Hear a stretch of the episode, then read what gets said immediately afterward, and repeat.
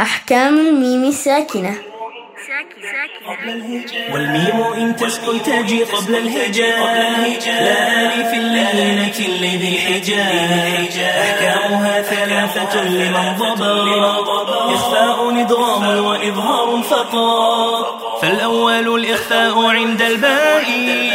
وسميه الشفوي للقراء والثاني إدغام بمثلها أتى. وسم إدغاما صغيرا يا فتى. والثالث الإظهار في البقية. من أحرف وسمها شفويا. واحذر لدى واو وفاء تختفي. لقربها والاتحاد فاعرفي.